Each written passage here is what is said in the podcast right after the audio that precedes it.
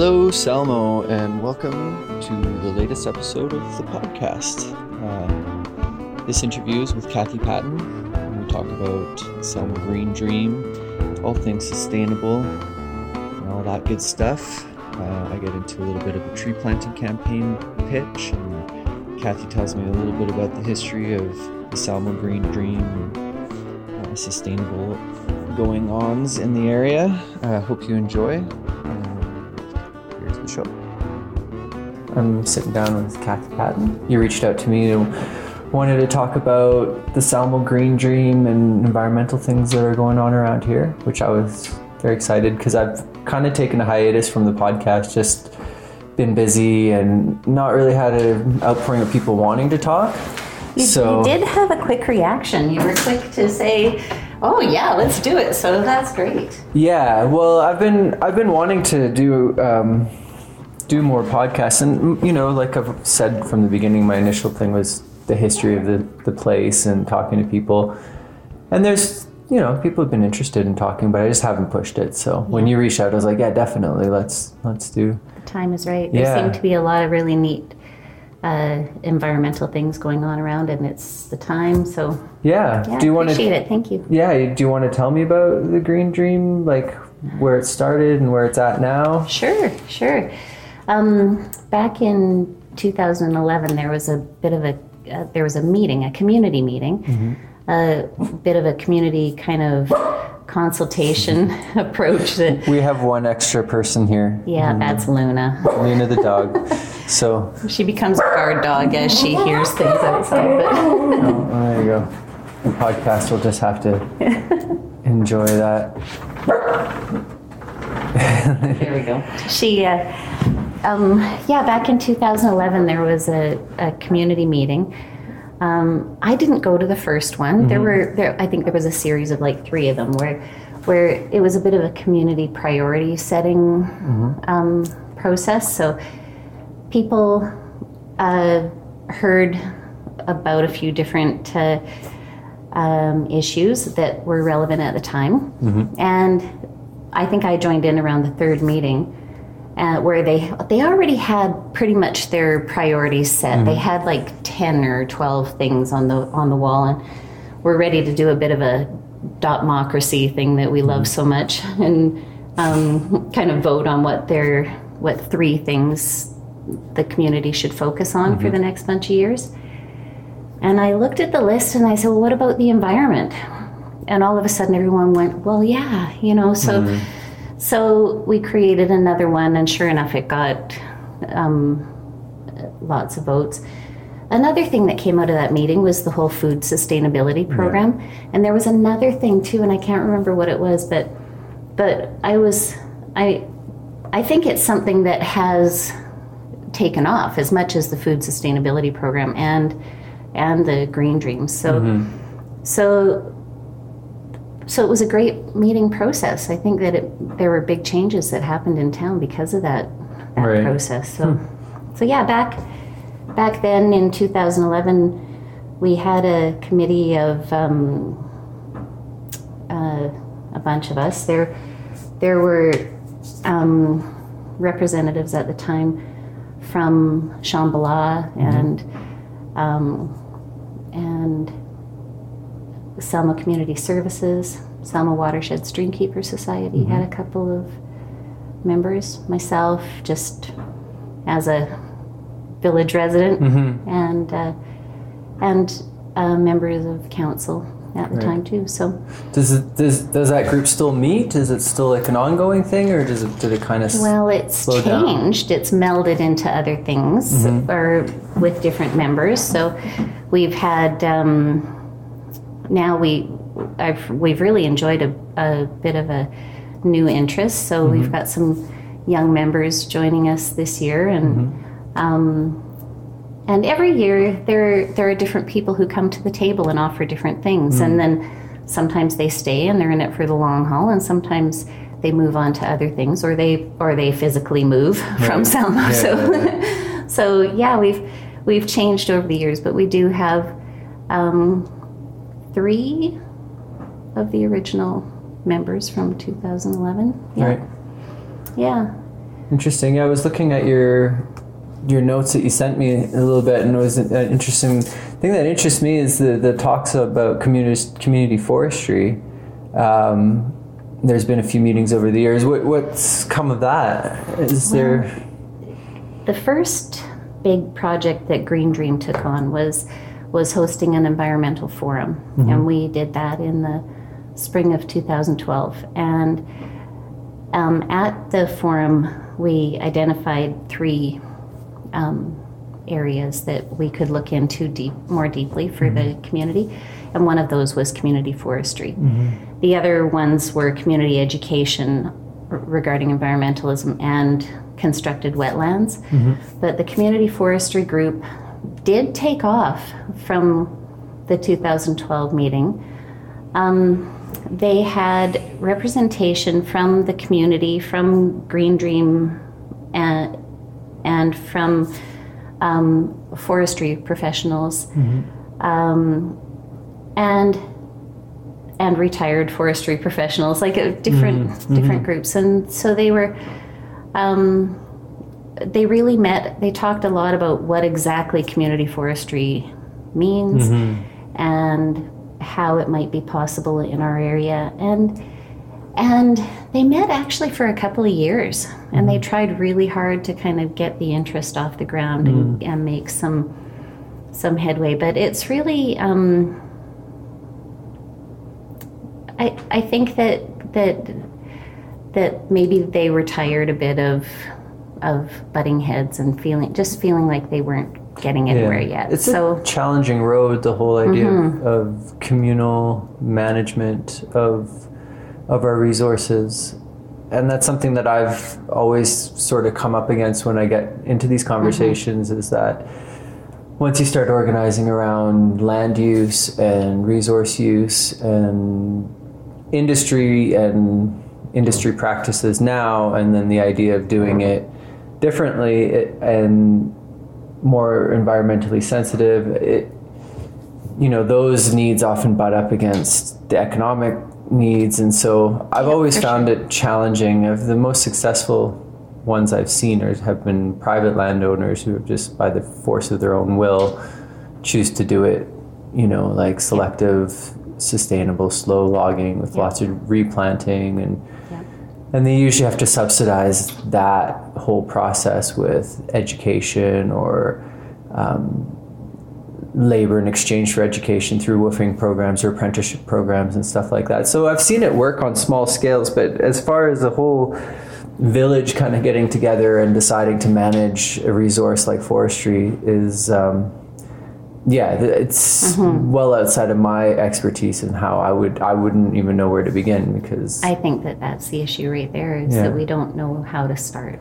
Yeah, and so I've always sort of steered steered towards um, just doing what I can in in my capacity as just a, one person. Um, and you know, there's natural networks sort of form and everything, but um, you know, forestry in itself is very uh, industrialized. It needs heavy equipment and operators, and it needs capital, and you know it's subject to market fluctuations. So there's a lot of risk involved, and it's hard for people to take on that level of risk and do the the right thing for the land at a cost to the bottom line yeah, and that's exactly. always the conflict that i see and so it's yeah, that's why I was in, that's why I went to that because it's something I would like to see happen. I've been something I would love to see happen because it's right up my alley. It's what I'm most passionate about is yeah. trees and,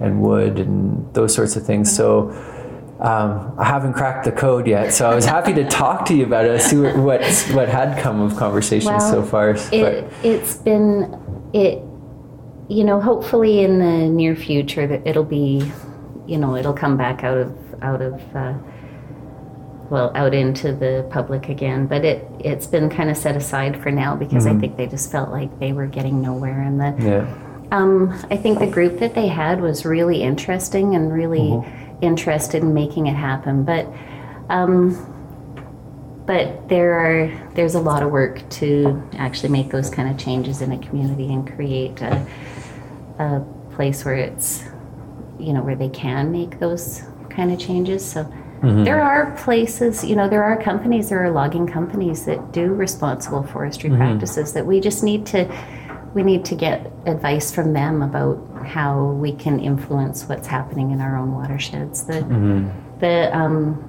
the today I took part with 14 other people in the um, Forest March, mm-hmm. Forest March BC. This was the first one. Mm-hmm. I'm sure it won't be the last. Um, and the Forest March um, program movement kind of came out of a, a little group in Grand Forks who hmm. is just, you know, they're beside themselves with what happened in their watershed. Of right. course, you know, they yeah. you know, it's it's about looking after our forests, but it's about looking after the humans as well as the mm-hmm. animals and the environment that yeah. that live in those watersheds. So, you know, they um, hopefully, if enough people just become aware that there are alternatives out there, that mm-hmm. we don't we don't need to. Um, you know, be two sides of of uh, of an issue that really just affects all of us. Like it, yeah, yeah, I I totally see both sides of it too because mm-hmm. there's a. I do too. Yeah, it's it's a challenge because the the economic pressures are so high and the the kinds of changes that need to happen are so large in scale and scope that it's it's difficult to do it as a grassroots organization mm-hmm. as compared to like a top-down government policy type thing. Which would be the goal, I guess. Yeah, yeah, and so, you know, a person like me, I'm pretty passionate about it, but I would, I don't ever see myself moving to Ottawa and spending the next 10 years stumping to try and get those sorts of changes. So I've always just sort of done my own thing, but it, it is, it, it's crazy because you know, I, I know lots of fallers and lots of loggers, yeah. and, and and I, I like all of them actually. I, yeah, for sure. They're some of the, the best people, right? Like I really sure. do like these guys, and I um. They're just doing their job, and their job is to go out and harvest timber and supply the market. Now the market yeah. demands a lot. There's the pulp industry, which is in is a fascinating one now because of the whole legalization of cannabis and the potential for the hemp industry to take mm-hmm. off. But I mean, the biggest issue with that is we don't have processing facilities for hemp. You know, there are hemp producers in Manitoba, they make oil and seed, and they basically shred and compost the, the fiber because there's, other than baling it, um, and using it in hemp bales for building or you know small scale hempcrete or production there really isn't anywhere to send their product. And so i don't know how much it would cost to build a hemp fiber processing factory but it's definitely on the scale of either government or you know big industry. Which comes first right? The chicken or the egg? Yeah well and that's just it. it's like if we build it then do the changes happen? Or do we wait for the changes to happen first and then build it? Right like, and and that's what frustrates me with the yeah. conversation because you know on one side of the, the there's the pipeline protesters who want to stop all the pipelines and stop the flow of oil and just no no no which is a dream in in that yeah we want to stop carbon emissions but it's not a reality in the sense that our entire society runs on that and do we have an alternative yet? Exactly. No and that's that's what needs to be twinned with you know yeah. like the way i see it is like if you're going to build a pipeline then there should be equal infrastructure investment in the alternatives either energy or you know hemp or whatever it is but it it it yeah. takes policy from the top, and, and, I think people get kind of lose sight of um, the longer term goals. It's like, oh, well, you know, LNG or pipelines are going to be good for the next 20 years of the economy. I'm like, yeah, but 20 years isn't a very long time. Very, yeah. It, it, it'll come and it'll go. And it then will. you'll be standing there with your hat in your hand yeah. when the whole, you know, that whole section of the economy collapses under us because of some unknown change you know, China. Which does, is in the works or something, you know, something's in the works out there somewhere. Well, and that's. Come and, and eliminate the need for those things, but. Yeah, it's. And the panic now is have we run out of time? Is it too late? And I mean, the reality is it's going to be a, a lot of years of instability as far as climate and mm-hmm. you know we're going to have water refugees and food refugees is good the, the, the outlook's not good and so i kind of like i kind of am amazed that people uh, you know i'm like yeah build that one more pipeline but you know if you're going to build a pipeline build a factory for processing paper products in a different way or retrofitting Celgar even i mean and I, as a single person, I don't even know where to start. Like, do you, is that even an option? Would there be an option to say, hey, instead of bringing trees here, can we bring hemp bales and process that into pulp? Is that even interesting question, though? Right? Right. And why don't we start asking those kind of questions yeah. and make it make it happen? Because who knows? Maybe they haven't even thought of that. Maybe they haven't thought of where the next step is yeah. coming from. So and I, and I don't expect the people in the midst of it who are actually operating the current f- facility to suddenly think about completely mm-hmm. changing it because right now I'm sure it's a, it's challenging enough just to keep it going as is, mm-hmm. you know, um, for you know being competitive in the market and everything. So mm-hmm. I, I it's funny because you wanted to talk about it, and I often avoid these conversations because they get emotional really quick. Yeah. And yeah.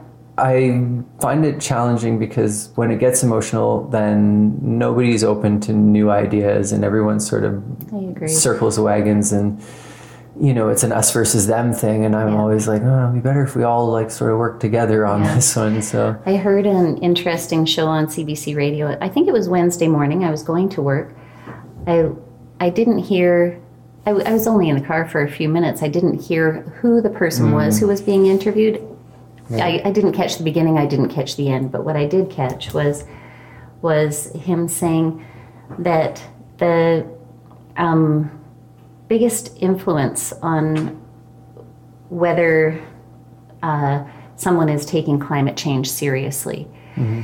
isn't uh, the scientific facts that they're aware of. It's not, mm-hmm. you know, we can throw facts at people. We can, we can feed them all kinds of information, but that doesn't seem to make the difference. The difference seems to be their political affiliation, mm-hmm. and you know, we need to separate politics from this conversation. It it doesn't need to. I, I, I get why it is a political conversation. Mm-hmm. mm-hmm. I wish it wasn't.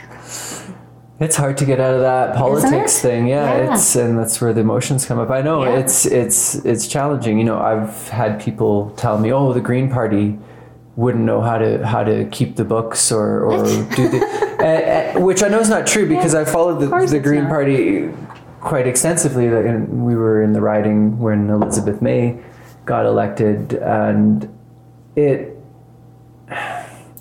it's just a perception that people have like same with people who no, are there are equal as many intelligent people in the green party as there are in any other party yeah specialized same know. in the conservative or the liberals Absolutely. or any of that yeah. and it's i find the, the the idea of party politics to not make sense at all anymore because um, uh, the de- democratization of information through the internet now it, it's it doesn't make sense to affiliate with a, a, a, party and then have to fall in line behind that. It's like we all have independent thoughts and mm-hmm. independent ways of approaching these things. And mm-hmm. uh, yeah, it's interesting. The politics really bothers me because it's such yeah.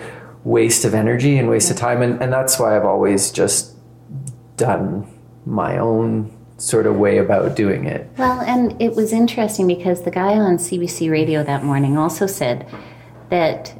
Uh, that influential people within a com- within a community mm-hmm. can um, or trusted people within a community mm-hmm. can influence mm-hmm. the you know the change in politics in that way or the yeah. change in so that you know they you know if you have a certain group that trusts you it's like be vocal about these things that mm-hmm. you believe in because you have you have that influence on people and mm-hmm. and you know if you are a trusted individual your responsibility is pretty huge actually yeah. because your your voice is being heard and you, and mm-hmm. people are listening to what you say and so um, you know you have this podcast and it's like and people listen and and you so you have the potential to influence. Yeah. And yeah, it's a big responsibility. We can't.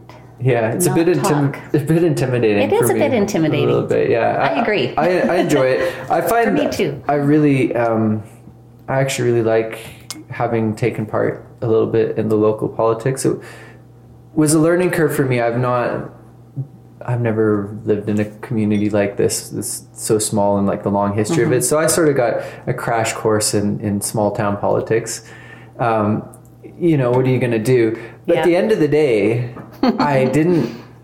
I, there's nobody that I disliked at the end of the day. It's like everyone had their opinions, and there was a lot of opinions. Mm-hmm. And I just sort of just decided to take everyone on what I saw of them Yeah.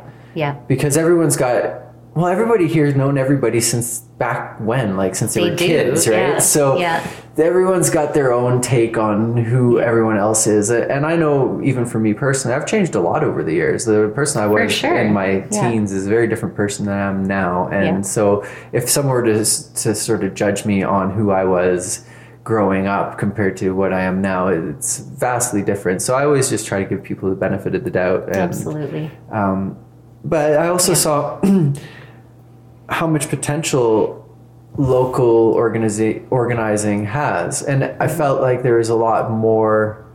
Um, there's a lot more potential to actually achieve change in a local group like this. Like, as part of why I love Salmo, the people here are very uh, uh, get her done people. You know, they, they, there's a lot that happens here just by people getting out and doing it.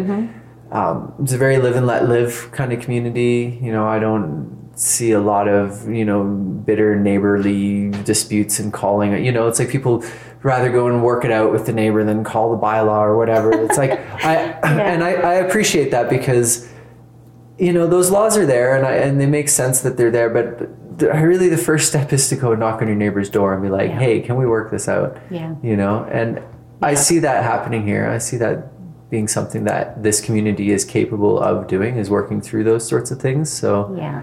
um, but there, there's a lot of different issues everyone's got their their drum to beat so There um, are. I think we make biggest the biggest differences when we um, meet people where they're at and and Mm-hmm. take them for who they are and influence them even even one on one. You know, it's Absolutely. Yeah. yeah. So, I mean, I, I guess I could tell you about my my tree planting idea. This yeah, is- yeah. I So, wanted to hear about. so this is something I. I'm glad to talk to you about it because I, I was going to ask Gareth to do this with me because I want to sort of flesh out the idea and, and um, see where, where things might work and maybe people have some input. But it started out with just a personal goal of me wanting to plant a certain amount of trees this year. So I just picked a number. I was like, I, I want to plant personally 2,019 trees just for the year. And you are an arborist, right? Right, Is yeah. that your that's Yeah, your trade? that's your skill. That's my trade, and that's I'm in the midst. I would say I'm in the midst of a, a very rewarding career as an arborist. So I started out doing mainly danger tree removals and view clearing on Salt Spring Island. Um, I had some great teachers. Uh, in fact, Scotty Royal, who was on CBC radio this morning defending his right to log a clear cut on Salt Spring. I've spent a few days buddy. well, I wouldn't. I, I don't think he would call me a buddy, but he's he's someone I've spent a few days falling trees with, and he's a master of his craft. He's an incredible logger. Like I mean, as a faller, he's good. But that's all. That's what he does, and that's what he knows. Yeah, and so, sure. you know, I've I've started there, and then um, I spent a little bit of time in a in an organization on in Vancouver called BC Plant Healthcare, and they're very geared towards plant healthcare and uh, you know fertilization, pruning. They have a big pruning program, and so that's a very interesting. There's some cool things going on in like uh, municipalities like Surrey. Um, but the long and the short of it, my my whole kind of career has been around trees and climbing trees, and then recently I bought a sawmill. So there's it's a it's a small portable mill geared towards sort of harvesting uh, lumber in like someone's backyard. You know, if you take down a big maple tree in a backyard and you can't get a machine in there, I can get the mill in there and turn it into lumber and get it out. And that was sort of a personal thing for me. Um, one of my mentors in the past had this exact machine, and I, I, I really liked what it did. Because I love burning firewood, don't get me wrong, but there's some trees that mm. are better suited for other things than firewood. And there's mm. always firewood for at sure. the end of it, even if you turn it all into lumber, there's always a big pile for of firewood, sure. anyways. Yeah. So, um, doing that, I, that sort of prompted me to think, well, most every tree that has employed me or given me any kind of income was a tree planted before I was born. Right. And yeah. either by nature or by person, but they were all go- going before I got here. So, you know, I, I owe a lot of my working life to, to stuff that's happened before me. So I, I thought, well, you know, sort of as a paying it forward, I would love to just plant high value tree crops. And so when I say tree plant, for me personally, it's higher value plants. Um, trees that produce uh, good furniture wood like walnut or um, cherry or chestnut, mm-hmm. hardwoods, oaks, things like that. Okay. Um, nut trees, I like. The walnuts are sort of the epitome of, of multi-purpose. Mm-hmm. They're they're very good food. Um, they don't require a lot of inputs. They produce amazing wood that's desirable, and they're beautiful. They're one of my favorite trees to take care of. They're gorgeous when they're take well taken care of. So I was like, okay, well, and they're pretty easy to propagate. Yeah, stick a nut in the ground, you know, and it grows. Next thing you know, you've got a tree. Yeah, and so the biggest thing, and what I realized is like, oh, I know I can get 2019 seeds in the ground. That's pretty easy, and I'm, I'm pretty sure I can keep those watered and let them grow for a couple years, you know, until they're knee high or waist high or whatever as a sapling. Mm-hmm. The part where I was like, I need to reach out to the community is finding permanent homes for these trees. Right. And, you know, from experienced people, it's lovely to have trees right around your home, but generally they turn into problems later they on. Do. So, oh. so there's you know we had that beautiful maple in front of our house on. 8th Street, and and uh, yeah, every year Fortis came by and trimmed it down. Right. So was, uh, yeah, there's a certain management right thing. so for sure. My thought was like looking around Salmo. There's a lot of people with acreage. There's a lot of sort of unused parts of properties and whatnot. So I'm sure I was thinking, okay, I can propose it to people.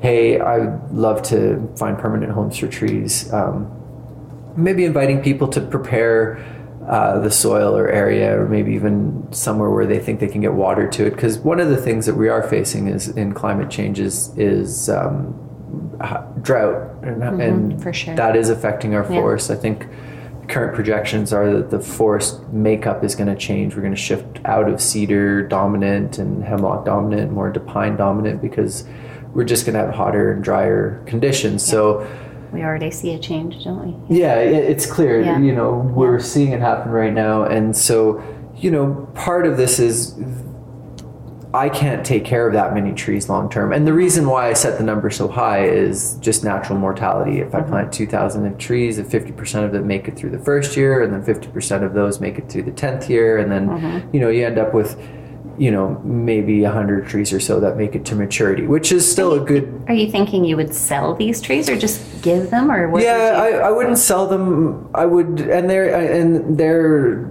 led to the other thread of what how I would like to proceed with it is that I know that there's some people that would really like this idea, but maybe live in an apartment building or don't or rent or don't have a right. property yeah. where they can offer that. Um, maybe they would be willing to start some seeds and care for them to a stage where you know you could put them in a five gallon pot and nice. then move them on. Yeah. So that's one way for people to contribute, like, like the SPCA does with animals. Yeah, you know, you foster you foster it for a bit and then yeah, yeah, and so that I'm hoping that some people will want to take that on. You know, if they want to plant some even apple seeds or hazelnuts or whatever. Any, uh, I like the idea of food food bearing uh, trees just because. Um, in you know emergency kind of ideas. Mm-hmm. Uh, I, I really got fascinated with the walnuts when was it last year before there was uh, huck, lack of huckleberries and the bears were really going to town on the on the walnuts really? and I, I realized that the walnuts is sort of like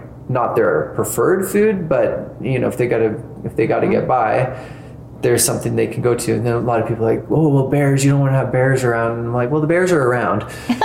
so, they you were know, here. Yeah. They've always been here. So if you want to, you know, if you want to plant a walnut tree in your back 40 uh, and, and, let the bears have at it, trees are pretty tough. They, even when a yeah. bear tears the crap out of a tree, they, they, they survive. They're ugly, yeah. but they survive.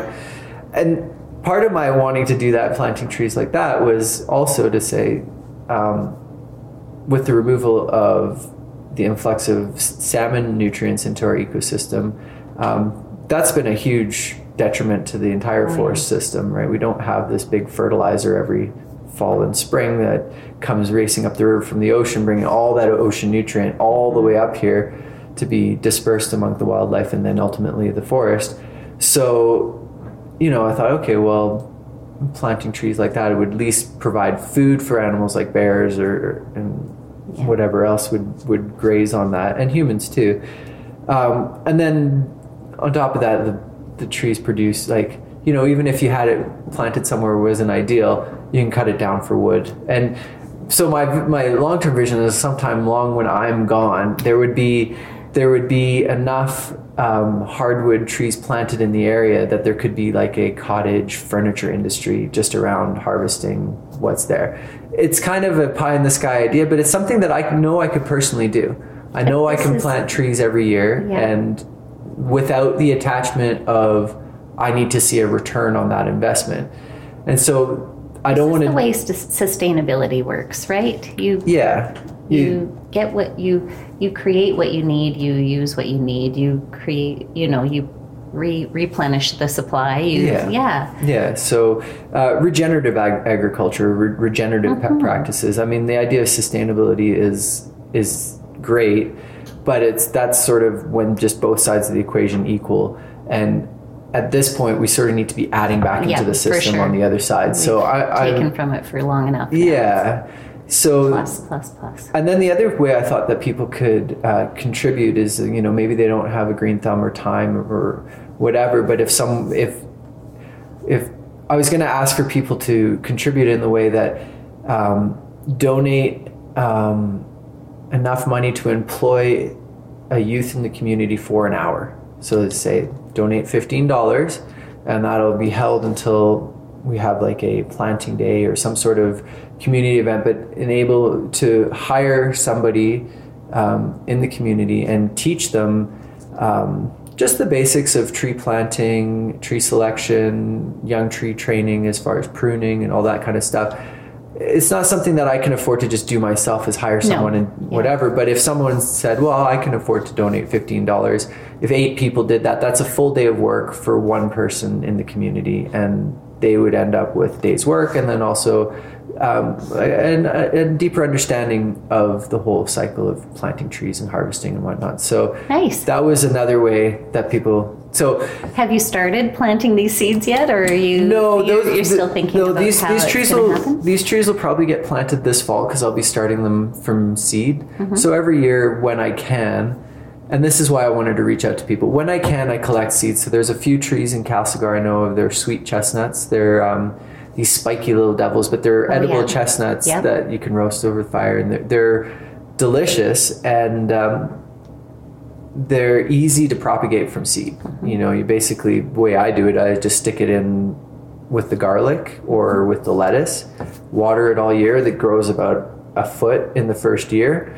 You can leave them in a couple years in in a annual bed if you just you know sort of um, don't do any deep digging or tilling, like just like light weeding, and you can grow your annuals amongst these seedlings. They really don't bother like kale or lettuce or garlic yeah. or anything. They sort of just cohabit in your annual bed. Eventually they'll get too big, right? But right, at that right. at that point is when you link up the gardeners with say the property owners who have, you know, 80 acres that they're not doing anything with and then organize a like work party where group of us would dig up the seedlings and transport them to their permanent homes, prep those spots, plant them, and, and leave them be and sort of go. So that's sort of what I'd like Sounds to organize. Great. Yeah. But it's it's organizing, right? And so yeah. the reason I haven't launched it yet is because I want to I want to be organized in the sense that when people show an interest, I want to be able to like just put them in a in a mailing list and organize them as to are they a gardener, are they a landowner, are they wanting to volunteer time or money,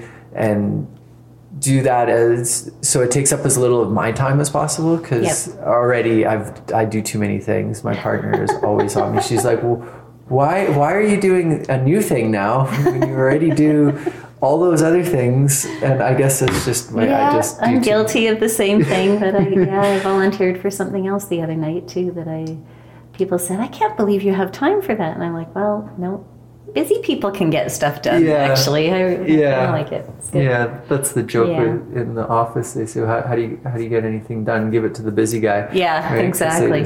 Yeah. get it in. So that's Yeah. that's sort of the basics of my idea, and I I want to. I haven't been able to fully sit down and get that all on paper, but I want to get that down in a succinct way Yeah. and then promote that idea not only in the Salmo community which is definitely where I would like to do that but also in the surrounding communities the thing about Salmo is we're in the middle of everywhere so from Rossland to Trail, Castlegar, Nelson, and everywhere in between.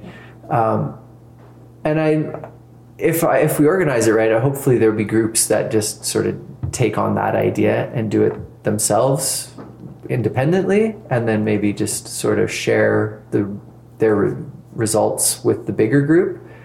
Um, That's a great idea, Kyle. I think it's yeah. yeah, I, I love got a lot of potential and i think it you know it's like reforestation in the way that it's you know totally usable and Mm-hmm. yeah we're Well, yeah, and it's a, it's it's definitely a different approach to it. I mean, I'm not focusing on you know firs and cedars and No, you know the softwoods and and I think the the tree planting programs that are going with that are, are great. um, for sure But for me, uh, you know, part of it is, is the idea of planting thousands and thousands of walnuts Mm-hmm. in, in the, the greater region. I can just see future arborists having work, you know, to Yeah. prune those trees and care Yeah. for them or whatever. And, and that to me is also, it, that's a big part of all of this is the biggest pushback on a lot of these um, movements and things that we want to do is, is what's going to peop- happen to the jobs to the jobs. People people need to work. Yeah. And it's not that they need to work for the sake of working. People need to feed themselves. And they- Absolutely. they, Yeah. You know, and and the idea of a universal basic income, I, I understand it, but uh, my only hesitation on that is is people need to have something that they feel they're contributing and they're doing, and if if they aren't provided that, it it, it leads to like a sort of depression or, or something like a, that you're not a valuable contributor like if you don't have a purpose it's it's it's no good for people. So yeah that's for me is always i always try to think how how do we make green initiatives that create employment for people? Like Yeah. that's got to be on on the right at the top of the list Yeah. of, of all of it is like well how does this turn into a job for someone? How do we employ anybody in this so that they wake up in the morning and have something meaningful to do and and and know that they'll be able to pay their rent and feed their kids at the end of the day you know? Because if you don't have that you, uh, your, your intentions can be the best. You can want the best things in the world. But if you're you know a week away from the end of the month and you don't have the bills covered you'll do just about anything right you know Yeah. yeah you'll go and spray those Yep. chemicals on whatever where do you want me to spray them what are Yeah. you paying me that's what ends up I know happening it's it does end up happening, or I'll build a pipeline, or I'll build, a, you know, I'll, Yeah, anything. I'll chop I mean, all those trees down, whatever it I, takes. I've, you I've know? been guilty It's- of it myself. I, there's been there's been times, uh, luckily not so much anymore, but on Salt Spring, Mm-hmm. sometimes it was a struggle, and there were times where I didn't feel good about what I was being hired to do, but Right. I didn't really have the ability to say no, this isn't right Yeah. because I had to make rent. Yeah. I had to. You know, you my, my career as an early childhood educator, I've been doing that for over 30 years now. And I, I think, you know, I, there are so many other things that I'm passionate about as well. I am passionate about the care of our community's children. I am. I am passionate about the environment, but I, you know, but I do this stuff. I do the Green Dream stuff off the side of my desk mm-hmm. of my full time plus job that mm-hmm. I am dedicated to. So, Right. I often think, you know, if there was a way to actually be able to make money doing this, because I'm not, you know, I, I have probably 15 more years of working that I'm going to have to do before I, Right. you know, even think about retiring. So if there was a way to make a living doing some of this Yeah. important community work, I'd be, I'd be doing that too. You know, it's, it, Yeah. there's so many Well, things. and Salmo's great for that. You know, volunteerism is huge in our community, Mm-hmm. and it's and it's great. People are able to take part in what they're passionate about, but it's uh, you know, it's being able to, like you say, feed your family and pay your bills when it comes down to it too. You know, yeah, Yeah. yeah. And so, actually, I wanted to, you to tell me a little bit more about that. You, when you introduced yourself, you, you said you started this the the Salmo Children's Center. children's center, Yeah, and it's yeah. quite a large employer now. It is actually. I think um, recently, well, a couple of years ago, we expanded to include the care of infants and toddlers, and now we employ eleven people. And Yeah, that's you know, amazing. they're yeah, they're not all full time, but they're it's pretty close. So yeah, that's And- a pretty big employer for the little village of Salmo. It is, and Yeah. you know, to me, those are the biggest successes. Um, you know, for me, I, I, I don't know, I'm not the best businessman, and I'm not, really not that interested in having a bunch of employees. It, I don't. I Mm-hmm. It's not easy. No, it's not easy, and I would, I would rather. I guess you do what you know, and I'd rather kind of follow the trajectory of how I got to where I am is basically through the apprenticeship model is teach someone a skill and then sort of let them go in the world and do that thing. Um, so, you know, I wouldn't be able to at the end of the day be like, well, I'm a big employer or I've created Right. this many jobs, but I know I have trained a lot of people in the field I'm in, Yeah. and they're Honestly, working. it wasn't a goal of mine to create jobs when when we opened that center. It was a goal to create, you know, wonderful care spaces for children. right. So the job thing just kind of kept happening, and, and big I'm, bonus. yeah, I'm That's really great. glad that you know we've got, um, yeah, local employees, and yeah, it's just it's Mm-hmm. great, nice group of people, and a really wonderful place. But, Yeah. Yeah. Yeah, I would like to. Yeah, and that's just it. Like, I, I bring up my ideas, but it, like, I want to hear more ideas of, of how us as a community could create more more meaningful work for people. Like, Well, it? and I think some of this, you know, environmental stuff has a lot of potential, and I think the time is right. I mean, it, the other day, yesterday, actually, I was in Nelson and um, waiting for a service, and I had uh, the Nelson Star in front of me that from that day, and and every page had articles about uh, environmental stuff or climate change stuff or the impacts of of this uh, or on the impacts of that on the environment. And it was um, it just kind of hit me because we're kind of in the midst of this you know with with April and Earth Day. And you know for us in Salmo Earth Day has become a really really neat celebration. We we celebrate our earth but in getting ready to celebrate our earth we're we're it, it all also brings forward all that stuff about the harm we're doing to the earth mm. too and and how you know we're making you know we're harming the earth but we're harming our earth you know this is mm. our home. This is you know we want to create a home that you know our great great great great great great grandchildren can still mm-hmm. call home you know and Yeah. it's uh there there are a lot of issues that we need to kind of get control of before Yeah. things hit the wall Yeah, and it's interesting. I think of you know thinking back to the employment stuff and and the modern world that we live in. You know, like we wouldn't be doing this podcast if it wasn't for mining. You know, Right. and we wouldn't be you know doing the travel that we do. All all the things. Yeah.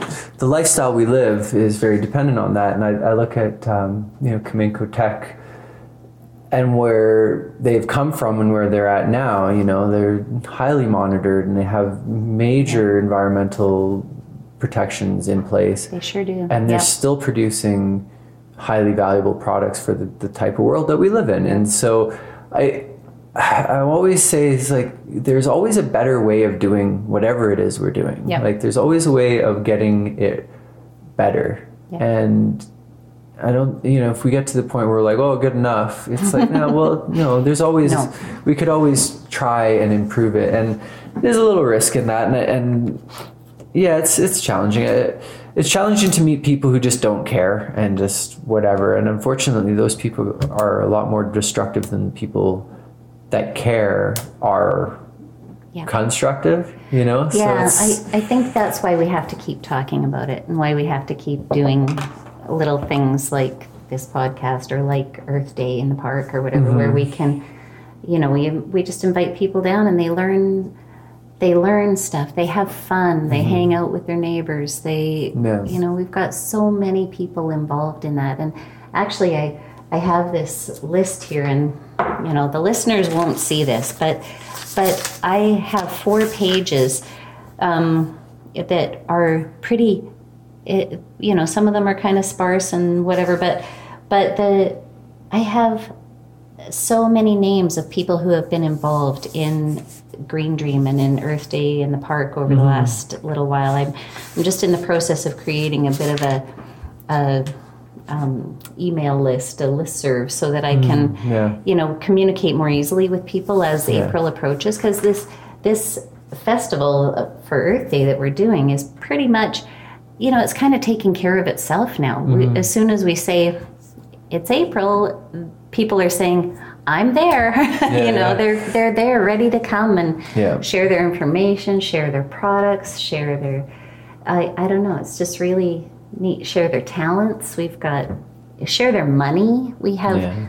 we have sponsors who just, you know, all we have to do is ask and they say, here you go. You know, mm-hmm. we've got and I should mention them because we, we receive support every year from Columbia Basin Trust and RDCK in the village of Salmo. Yeah. Sutco has contributed money. Um, Margaux Resources, Yep. uh, Shambhala, they've all contributed money to producing Earth Day in the Park or other initiatives that Green Dream has taken on, including our little newspaper insert. We, we did an environmental kind of edition of the Salmo Valley newsletter last year or the year before, and then and then a couple years before that as well. And um, and these organizations give money, and and all we all we have to do is ask, and they're more than supportive. They, you know, and we have other partnerships too with organizations like um, Salmo Watershed Stream Keepers and the Salmo Valley Farmers Market, and mm-hmm. these are these are groups in town who are doing mm-hmm. like really amazing stuff. And local locally produced you know mm-hmm. food locally produced Well, that, know, that's besides the forestry. Wonderful. The besides the forestry one, the food sustainability thing, and, and that one's a big one for me. And that's sort of how I got into the tree work thing. I started at a woofing at a farm that happened to do forestry and uh, they had a tree nursery and all all kinds of stuff. So the idea of food security. Um, it seems a little far-fetched to some people but it really it is important to have those systems in place like i think supporting local farmers in um, building up their infrastructure and their systems and being able to produce food on scale. Like we have some pretty aren't we lucky in Salmo? I, it's amazing how i mean we we can get almost everything we need locally. And i i mean i have to tell you i i am not like i'm not a radical person. I'm not. You don't seem like one no i am not. No one who knows me would say that i am radical in any way. But i um i became vegan nine years ago because Oh, i i was um it was what i could do for the environment to be Mm-hmm. Yeah. honest. And i and i don't you know push that on anyone else. But i thought until such a time as i can get what i need locally yeah then then I will I will not you know eat Yeah. factory farmed um, yeah i hear you I, stuff. I yeah, it's the the environmental impact of factory farming is huge, and I and I just thought, well, that's what I can do. But I certainly don't expect everyone to do that. No. So I, but I And- think everyone can do a little something. You know, if For sure. if if that's important to me and that's the way I can make a difference, maybe someone else can make a difference by buying an electric vehicle, or maybe someone else can, you know, plant trees, or maybe someone else Yeah. can. Well, the food thing, I mean, I commend you for being vegan because that's not easy. Um, I know It's I, not that hard. it is for me. I've I've been vegan in, uh, in the past, and uh, just with the physicality of the type of work I do, it just Hmm. I can't sustain. I, I just hit a wall. I, I like I do need. I've that I need animal people, yeah. fats in, in my in my diet. But that being said, is you can always do it better. Right. Locally produced, Locally produced. wild or um, wildcraft harvested, whatever. You can get uh, ethically produced, sustainably or regeneratively produced um, meat products, and and True. Yeah. know, as far as farming goes, I, I would argue that um, it's very very challenging to um, manage large areas of land without the use of animals. Um, animals are very very useful just in the in their nature, and animal husbandry and u- utilizing them on land can can be uh, very beneficial for the, for the land. For It can also be very destructive if it's managed. Too in- many of them. but or- that's that's where you bump up against the whole the whole Yeah. economics of anything. You know, you usually the economics of those things are the economics of scale. We're all used to seeing the whatever seven dollar chicken at, at the grocery store. It's almost impossible to produce a chicken for seven dollars unless you have a factory producing them. So Absolutely. Yeah. you know the idea of, of encouraging people to spend a little bit more for a higher quality food product but if they also know that the the raising of that animal resulted in healthier soil and you know fertilizing and, and maintaining um, you know a food forest or, or whatever then you see that there's so many more benefits to making that choice than just just the oh I don't want to support a factory farm. It's like well If they realize that they don't have to eat a seven dollar chicken every day, they can eat a fifteen dollar chicken once a week or Mm-hmm. Yeah. you know, twice a week and have, you know, the same physical benefits or Yeah. whatever, and not not have something detrimental to the environment or Mm-hmm. whatever. I it, this is this is the thing. It's hard for me because I don't. I don't love to get on soapboxes about stuff. This Me is either. not. This isn't me. So No, yeah, so I do what I can do, and Sure. I and I don't preach, and I and I try Yeah. to let people know that you know they can do what they can do. Mm-hmm. Not everybody can be vegan. Not everybody can afford an electric vehicle, but everybody can do something. You know, everybody Yeah. can reduce their water usage. Mm-hmm. Everybody can follow water use bylaws in the summer. You know, everybody can. Yeah. You, you know, everybody can reduce their use of plastics. Everybody Yeah, can. You know, there's so many little things. There's always more we can do. Yeah. Yeah. Yeah, and yeah, I, I understand that it's not easy to do a lot of those things and a lot of the things that we're we've grown accustomed to are for convenience sake. Yeah. And so you know, it's a big ask and like you, you were saying before, people's po- politics around it and their perception of the the quote unquote problem Right. it's um, it's challenging to get past those guards and, and yeah soapboxing and getting loud and in people's face the people the people who aren't already on board w- with it are not going to get on board because you're yelling at them Right? and Uh, yeah. you know and, I and wouldn't.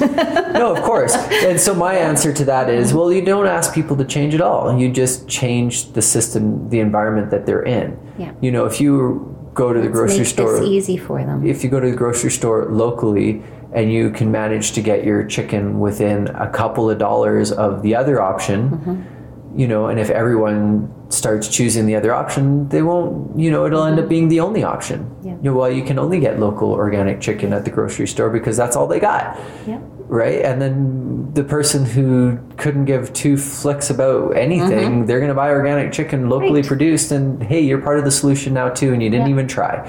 Exactly. So that's my take on dealing Look at the plastic bag movement in grocery stores. You know, and now it doesn't matter what store you go in, they ask, "Would you like a bag with that?" Um, Yeah. More often than not, now people are saying, "No, thanks. Yeah. I brought my own," or mm-hmm. "No, thanks. I'll just juggle these things out to my car because I, I don't want to use a bag or whatever." And or just paper straws at A and W. oh yeah, exactly. A and W is actually kind of interesting because they Yeah. realize that it's important to people, and they've got it plastered all over their walls. You know, no It's funny, and, right?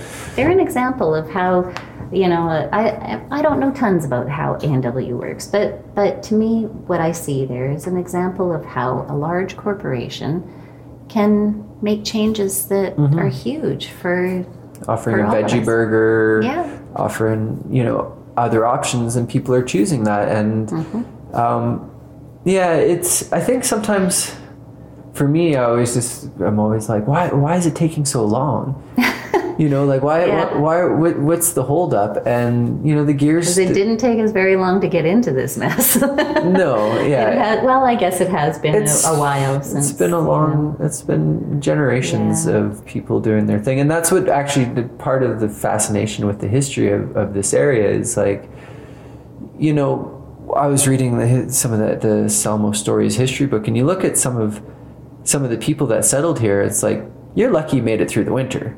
Oh, for sure. So you know, if Yeah. if making it through the winter meant burning down half the forest, well, you know that That's was what what, that's do what you had to do to do it. time. And so I don't begrudge that, and uh, you know you can't go back and and, and they certainly weren't talking about sustainability back then. no, they're just talking about survivability. Survival, right? Yeah, Yeah, so that was get, it. Get your kids to Yeah. you know past childhood is a, is a feat, you know. Oh, exactly. So, but now we live in this, you know, we're, we're pretty pr- privileged now. And so where we can, we should make a difference.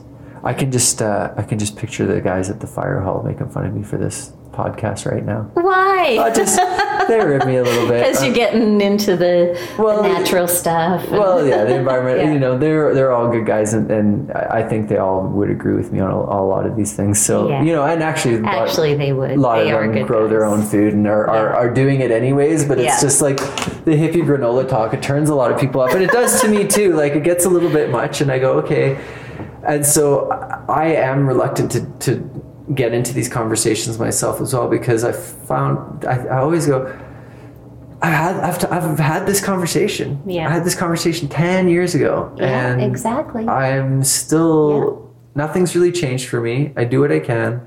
And you see more and more of it, of people doing more and trying harder. And I think so. I think an awareness is happening right now. I think the big, big changes we need are not here yet. They're not Yeah. too imminent, and I think that that's the thing. You know, I, I, I wish I had more of those scientific facts that I could just throw out there and mm-hmm. say, you know, this is why. But to me, it's just, you know, taking what I know and common mm-hmm. sense and mm-hmm. and treating treating the earth like like I would like like I'm going to be relying on the earth for the mm-hmm. rest of my life and my grandchildren's life. So Yeah. which I am. So common, Yeah. common sense plays a huge part in it. You know, I mean, we know we're in the midst of doing stuff that is not right or not good for the environment or not good for the future and I and yet I don't know. We somehow keep letting other people get away with it. So yeah, it's, it is a challenge because, you know, I know people that, you know, proudly wear a shirt that says clear cut everything because they, because that's their thing and and Yeah. I I get it on some level because you know once you get focused on something and you get really good at it you know that's your thing It's and what you know. and I mean I, I I'll spend time on Instagram watching people fall massive trees because I'm you know it's fascinating I've done it and I like it and I but you know Yeah, Fred's big addiction is those um, gold mining shows on oh the ones in Australia and or stuff where the- Alaska, Alaska maybe, oh yeah or Northwest Territories. I don't know. I, I, don't know where they're going. All of that stuff's interesting to me. But oh, that being God. said, it's like, for example, Margaux Resources in this area, they're a mining company and they're going to mine and they're but they are also going well how do we do this better? Yep. How do we do water monitoring better? And how, how do, we, we, fix what's been done before? Like they're making some really neat changes. yeah, they're they're they're at least trying. Mm-hmm. they're at least saying well we're, we're willing to try do it in a better way.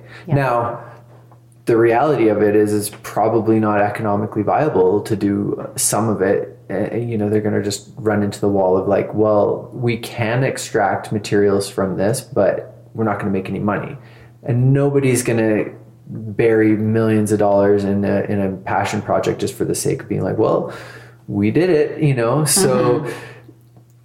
what is, what's one to do with that? Luckily you know they are willing to try and look at it and honestly make a go of it um, and not only that, they're supporting the work of other organizations Absolutely. in town that are able to carry on doing some other good stuff. So, mm-hmm. you know, I, I look at their support of Green Dream, I look at their support of the Salmo Watershed Streamkeeper yep. Society, and I think, you know what? You, you can't do it all, but you can help us do it. It's a good and start, yeah. It's a great start. Yeah, I, and I appreciate it a lot. Yeah, and like we were talking earlier, um, you know, like this guy Scotty on Salt Spring and Michael Jenks who tried it on Salt Spring and now is again here doing it. I don't know how to bridge that gap. And you're, I, you're talking about the clear cutting and the massive the private massive private property industrialized forestry and you know the forestry industry has rules and regulations that, that there are guidelines to it but there's very little guidelines when it's private property when you're going to log crown land there's you got to replant. You got to. There's. There, yeah. I don't know all the rules. Probably should get a, a, a, forester in here that could tell us what they need to do. But it's not. It's it's not just do whatever you want. But when it's privately owned, it is. It yeah. doesn't log the watershed, log whatever. It doesn't matter.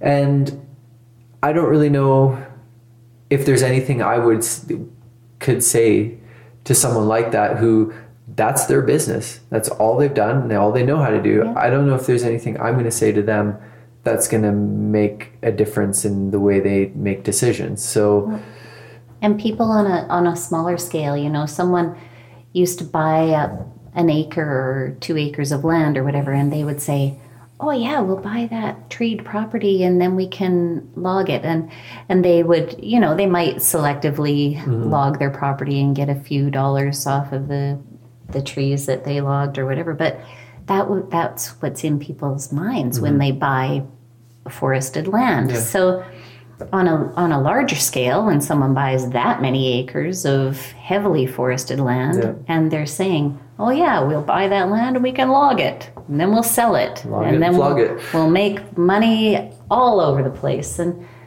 yeah, I yeah. Yeah. How, how do we influence that? To eh, change that? Eh, it's a challenging one. I mean, I've heard stories of you know uh, going by a massive clear cut and someone telling me the story is like, oh yeah, blah blah blah. That person logged that. And they had a massive cocaine problem. Pretty much all those trees went straight up the guy's nose. Oh, and you go, like, well, that's terrible. Yeah, yeah, I mean, like right? I'm like that's horrible for yeah. for everybody involved. I'm sure he didn't really have the. I'm sure he had fun at times, but there's probably a lot of regrets. in, and if he didn't that. have that money, he wouldn't have done that. He would have been better off in the long run. you know, it's like, well, who knows? And so know. there's there's so many layers to this, and that's why you know I was excited to talk to you about yeah. it. But I, I, still, after all these conversations, I was like, I don't know any other answer than making personal decisions like you did. Like I personally don't don't um, eat ocean fish Mm-hmm. From an experience I had when I was a teenager, I got a job on a fishing boat. We were, I was trying to make money to go traveling. I'm fresh out of high school. I'm going to go catch salmon. I'm going to make more money than I've ever made in my entire life. I was so excited. Mm-hmm. And I'm sitting on the dock in Port Hardy, surrounded by just a fleet of fishing boats. I mean, just thousands of boats and hundreds, of, you know, I don't know, thousands, hundreds of boats and thousands of men gearing up, ready to go out and pull fish out of the water. And I'm like, great, I'm going to get paid. This is awesome. That was the first year um, or at least the only year I had known that fisheries shut the season down. There were so few salmon in the run. Oh, They just said we can't fish. There are no salmon out here, and if we send all these people out, we're going to catch what little there is, and there will be none in the future.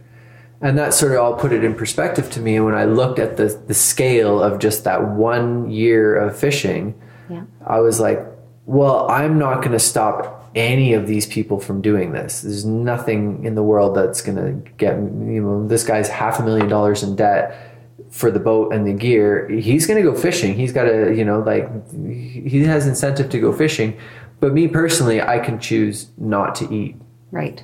ocean fish because I understand the, the scope of it. Yeah. So that's always been what I come back to is like we have to make personal choices at what we can do. And I often think when I think about ocean fish, I think about all the other species that are compromised um, while while those ocean fish are being being fished. yeah, You know, like how many other species are getting caught in the nets or you know well, whatever and, whatever that food like they're yeah they're not getting the food. there's a lot of money being given out right now to um, salmon related projects because uh, not because of salmon salmon's food but um, we're seeing starving killer whales yeah. and so people are going oh, wait what, what, What- they, why are the they don't have food so now we need to protect the salmon and it's an it's interesting that Mm. it takes seeing the killer whales needing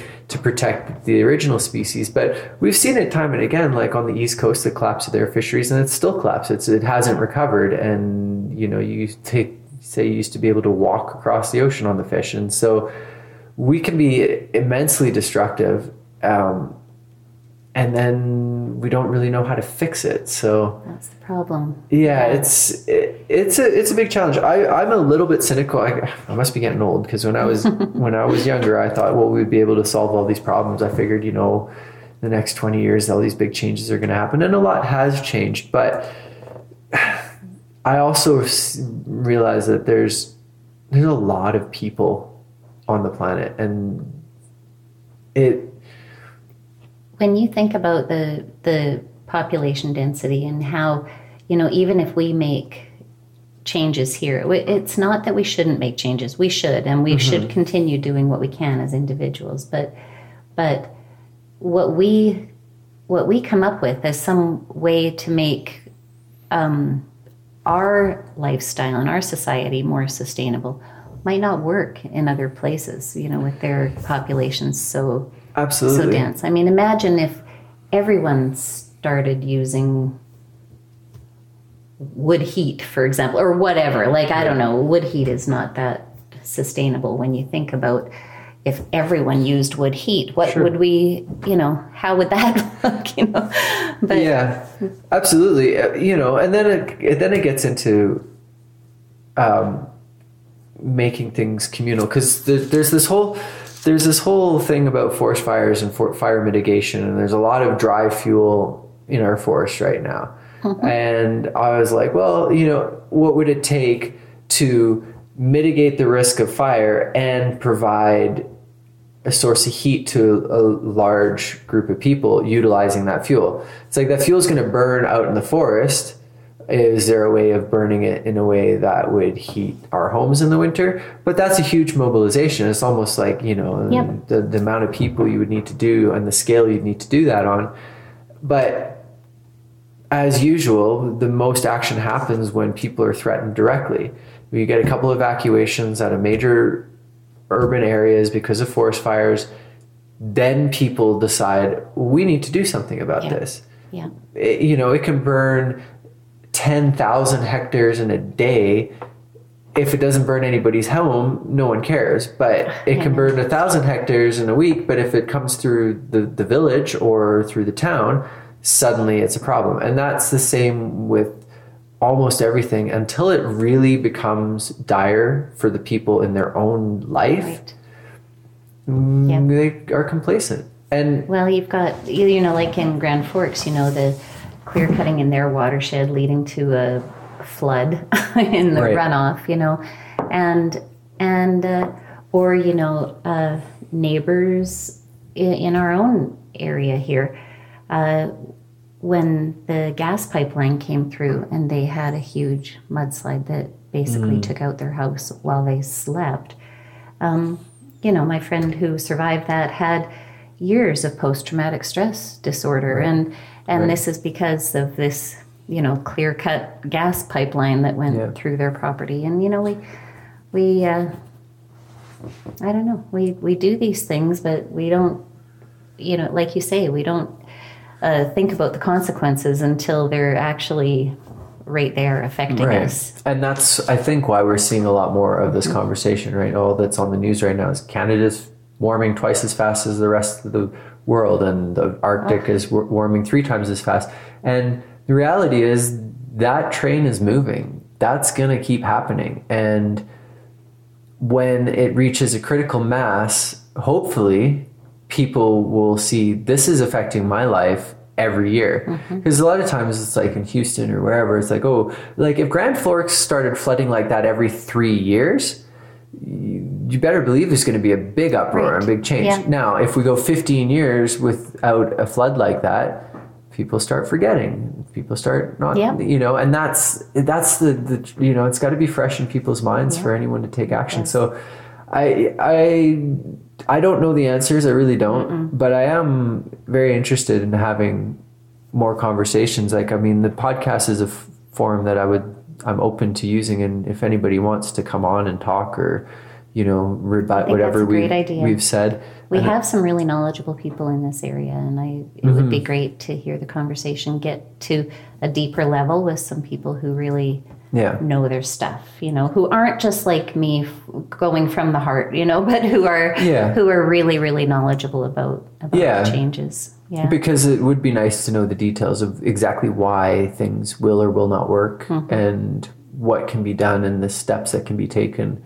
But I think what you're doing is great is compiling a list of people who are interested that you can communicate with. That's sort of what I want to do with the tree planting campaign is mm-hmm. get a mailing list and just be able to streamline those communications and organize things that are you know not nothing crazy but like you know a day of two of, of transplanting trees or whatever that to me I, I want to be able to organize those things and see where they lead and see where the conversation goes from there I think that that's kind of what, what our goal is with Green Dream as well. Like like we are a we're a group of volunteers who basically have decided or had decided in the past that that what we can do is produce an Earth Day event every year. Mm. But there are so many other things that we can do. Sure. So I I would love like anyone who is interested in things. Like we we started a a you know plastic bag replacement pl- program a couple of years ago called boomerang bags where we were just going to put um, we, we gathered and people made handmade mm-hmm. um, reusable bags. And we we gathered as many as we could. I think we ended up with about um, 40 or so uh, you know that were just handmade mm-hmm. ones in from the community and and the idea was just to distribute handmade bags or, or mm-hmm. reusable bags to all the stores in town so that people can just grab one if yeah. they need one, you know. And, um, and it was great. We, we were able, you know, we didn't have so many that, that we could distribute them to all the businesses, mm-hmm. But we had enough that we took them to the food bank and right. we took them to a few places that could distribute them. And I still see the bags out in the community. It's great. Mm-hmm. But I, you know there are there are things like that that could just be taken to the next level mm-hmm. and I, I think that you know we have this organization green dream but but we you know environmental initiatives in Salmo aren't limited to what our organization does mm-hmm. they shouldn't be they mm-hmm. should be you know anyone who has an interest or has an idea should be able to do it and if they if you know like you with your tree planting mm-hmm. if you wanted to come and say to green dream hey this is how we want to get this going maybe mm-hmm. there's a little subcommittee that could go off and help you with that or I'm sure yeah or maybe you know someone else wants to um, you know find out more about uh, water metering or something like that. I don't know. Mhm. Go and fly with that, and hmm and people will lend a hand where they can, and they, you know, there are so many little facets of this huge uh, environmentalism kind of hmm picture that that there's something for every kind of interest area, and I Mhm. I think that if people felt supported to um, take on some of those initiatives or to make some of those ideas that are ruminating in their noggins, you know, make them reality. So Yeah. that would be that would be great. And really, like we're here. Green Dream is here, and because because what I have time for is organizing Earth Day in the park. hmm But what other people have time for can be different than that. So When is uh, Green Dream going to meet again before Earth Day in the park, or not physically. We had a meeting on Thursday night, and but we're not going to be getting together before Earth Day in the park. So we will be at KP Park on Easter Sunday, April 21st.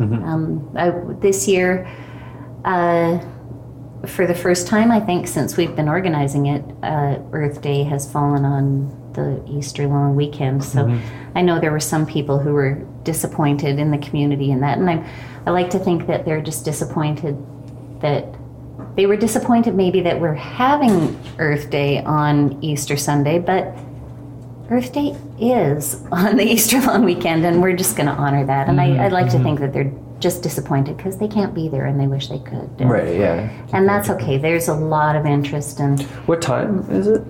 From 12 noon until 3 o'clock. Twelve to three. Yeah, we have entertainers. Um, Marty Cart Marty Carter has been there every year, playing his Mm-hmm. He's beautiful great. music, and and uh, um, we've got Kyla Hanna who's going to be there with her. She she uh, has this beautiful clown face, and she'll so she'll be doing some kids entertaining nice. and some face painting as well, and. And we've got the farmers market that'll be happening there, and lots of other organizations who are coming to share Yeah. their information. There, uh, was it the Earth Day celebration or Mother's Day where there was a lot of plants? I think it was Mother's Day. There is a Mother's Day plant sale as Yeah, well. yeah. Yeah, but there will be some plants, Plants at- here. I know that um, Meadowbrook is planning on having some Yes. plant starts there, We have a bunch of stuff ready. Yeah. yeah, yep, Cool.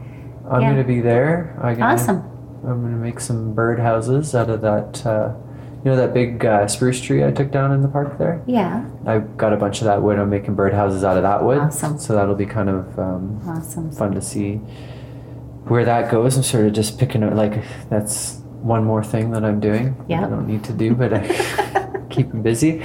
Um, well, it will be interesting to see um, where it goes. I'd like to come to a Green Dream meeting and uh, maybe Awesome. pitch the tree tree idea and just see where people are at and um, maybe collaborate on you know doing a, a mailing list or um, finding uh, yeah out more about who's who's able to offer what and, and how Yeah, and uh, that's great. yeah maybe um, maybe some other people would want to get on here and and uh, give some more information um, about what we can do um, to work together as a community Yeah.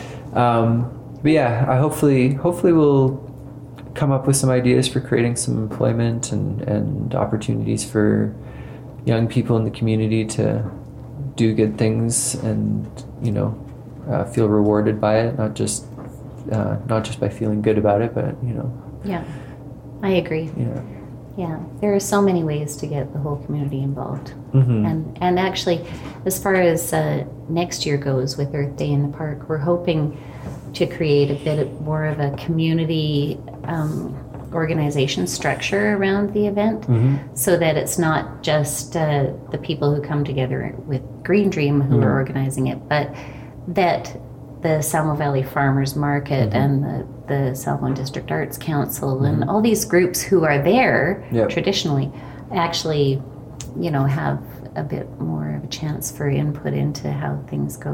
right And the village of Salmo, hopefully we can get some village representation Yeah. on, on Green Dream and and make it like it, it is a community event and mm-hmm. you were there last year and and you see how the community does come together and everyone mm-hmm. feels great it's a lovely event but um, make it more of a an actual community mm-hmm. event you know yeah, yeah. it's organized by the community for the community so, sure yeah cool yeah.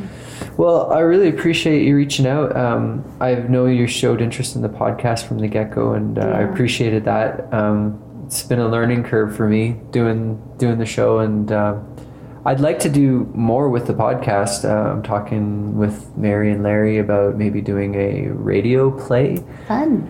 Um, I know that they it's a lot for them to put on the full on production, the stage production. Um, I think they I think they've had enough of that, mm-hmm. but they are interested in, in doing a radio drama. I think they have a script. So uh, we'll see about that. Um, see where that goes. I know it's one of those things. I'm like, I really would love to do that, but I'm like, when am I gonna get the time to do any of that? Yeah. My big, one of my biggest things right now is that um, we only have one laptop in the whole family, and it's technically Sarah Jane's laptop. So I can't just use it whenever I want, and then the kids use it for homework too. Of course, and I'm like, yeah. so I've yeah. been, I've been. I've been trying. I, I, applied for some funding to get a, a, a, laptop, so just so it could be dedicated to the podcast.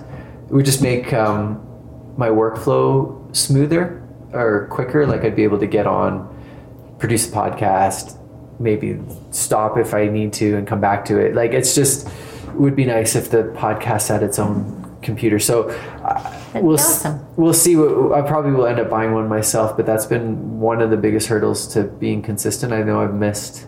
I have a recording of the last, not the last council, but the council before that. The last council meeting, I totally gapped on and just didn't record it at all. So I wasn't there for that um, to get the audio from that. Yeah. And I know a few people listen to it, but it's not a huge audience and I wouldn't expect it to be a massive audience because I mean, council is not really that interesting. It's like the comings and goings of the town, yeah. and I, it's good, but it's a good community service, and I want to keep doing it. But I definitely want the podcast to be more than just like you know the mm-hmm. council meetings every few weeks. I'd like it to be, um, you know, uh, ongoing conversations. Like hopefully someone else will reach out. Um, I definitely want to talk to, to Kenny Anderson because he did say he would talk to me and tell me his story and um, I've worked with him a little bit, so like we have a little bit of a connection. So, uh, but I have to reach out and ar- arrange that, and mm-hmm. I want to talk to him about about the Lions Club and the, the skating rink because I really appreciated the skating rink this year. Not that I got out there that much, but no, good fun though. Hey, we've got great things going on in this town. There's, there's too many things to do. Honestly, I just yeah. can't get to all of it. Yeah. I want to, but there's just a lot going on. So,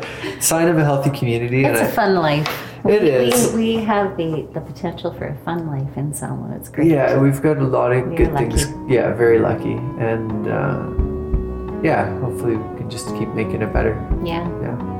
Thanks a lot for taking the time. My pleasure. Talk to me. Yeah, anytime. If you ever have a bright idea or you want to yeah. talk something out, we can do that anytime, awesome. and I'll make sure I get it. Now I got to go home and edit. listen edit. to all of this again. Yeah, exactly. I mean, I don't know. Maybe I'll just post it. I will probably listen to it one time and then uh, try to make it, you know, uh, sound good on on the tape and everything. But.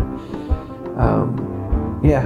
I said, I said, I don't know if I can talk for five minutes on this stuff, but you sure? Well, I I can talk. yeah, hour and Holy man, minutes. Yeah. yeah, good job. All right, Salmo. Hope you enjoyed it. Um, podcastsalmo at gmail.com. Someone someone email me. I haven't got one email yet. Anyways, uh, till next time. Uh, bye bye.